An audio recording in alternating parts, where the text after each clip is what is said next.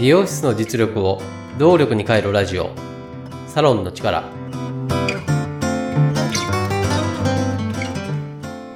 経営パートナー中尾康人です。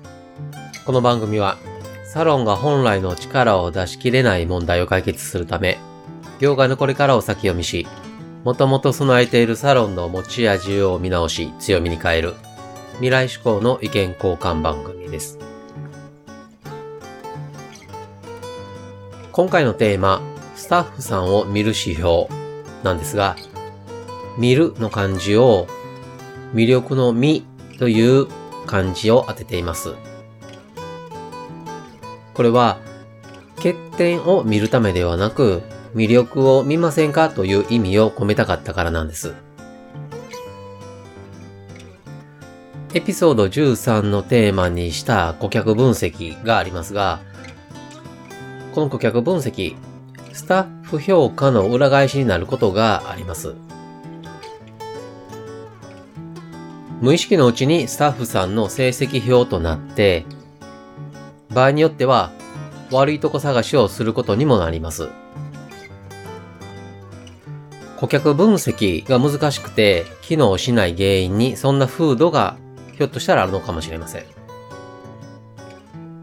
顧客分析が無意識にスタッフさんの成績表になっているとすれば、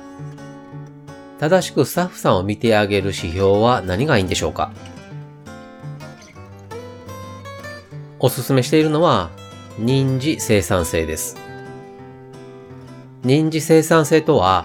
スタッフさんが1時間に上げる利益のことです。1ヶ月の売上から材料費を差し引き、その金額を1ヶ月の労働時間で割った金額がこの認知生産性です。例えば、1ヶ月の売上が50万円、材料費が5万円とすれば、差し引き45万円。1ヶ月の労働時間が200時間とすれば、認知生産性は2250円となります。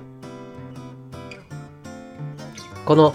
2250円が経営的には粗利であり、利益の元となります。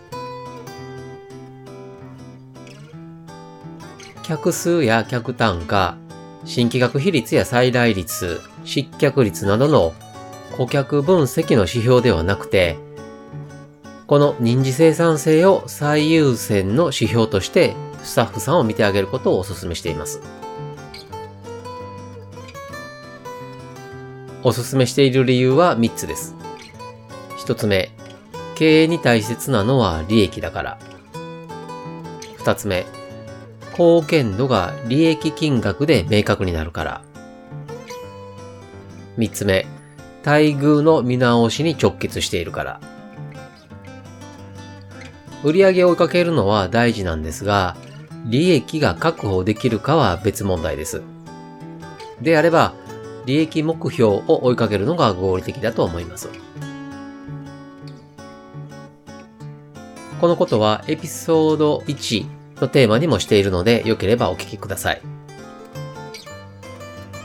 客数や客単価などの顧客分析の指標は、売上の構成要因なので、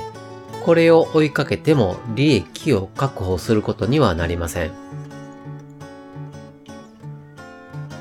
売上金額は高いスタイリストさんがもてはやされますが、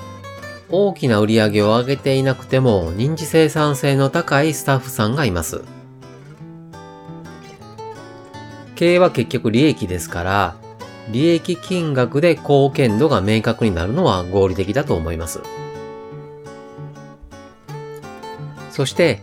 利益金額によってスタッフさんの給与見直しが行われるのもいいと思います。すべての利益の元が認知生産性なので、給与と直結するのは合理的だと思います。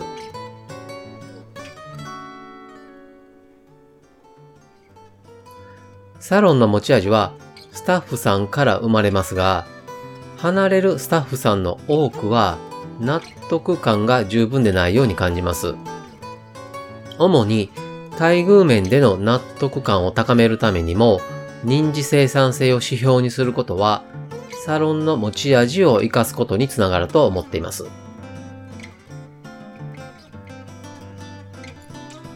経営業務パートナーとして、サロンの持ち味を出すお手伝いをしています。また、無料相談も受け付けています。詳しくはホームページをご覧いただきたいですし、無料相談の受付もホームページ内のお問い合わせからいつでも可能です。また番組へのメッセージもお待ちしています。メッセージは LINE 公式アカウントから受け付けています。LINE ID は、アットマーク 902tinkw、アットマーク 902tinkw、または番組ホームページ各話のエピソード説明文の中にも URL を記載しています。サロンの力で配信している同じ内容を文章でも読みたいという方にはノートで公開しています。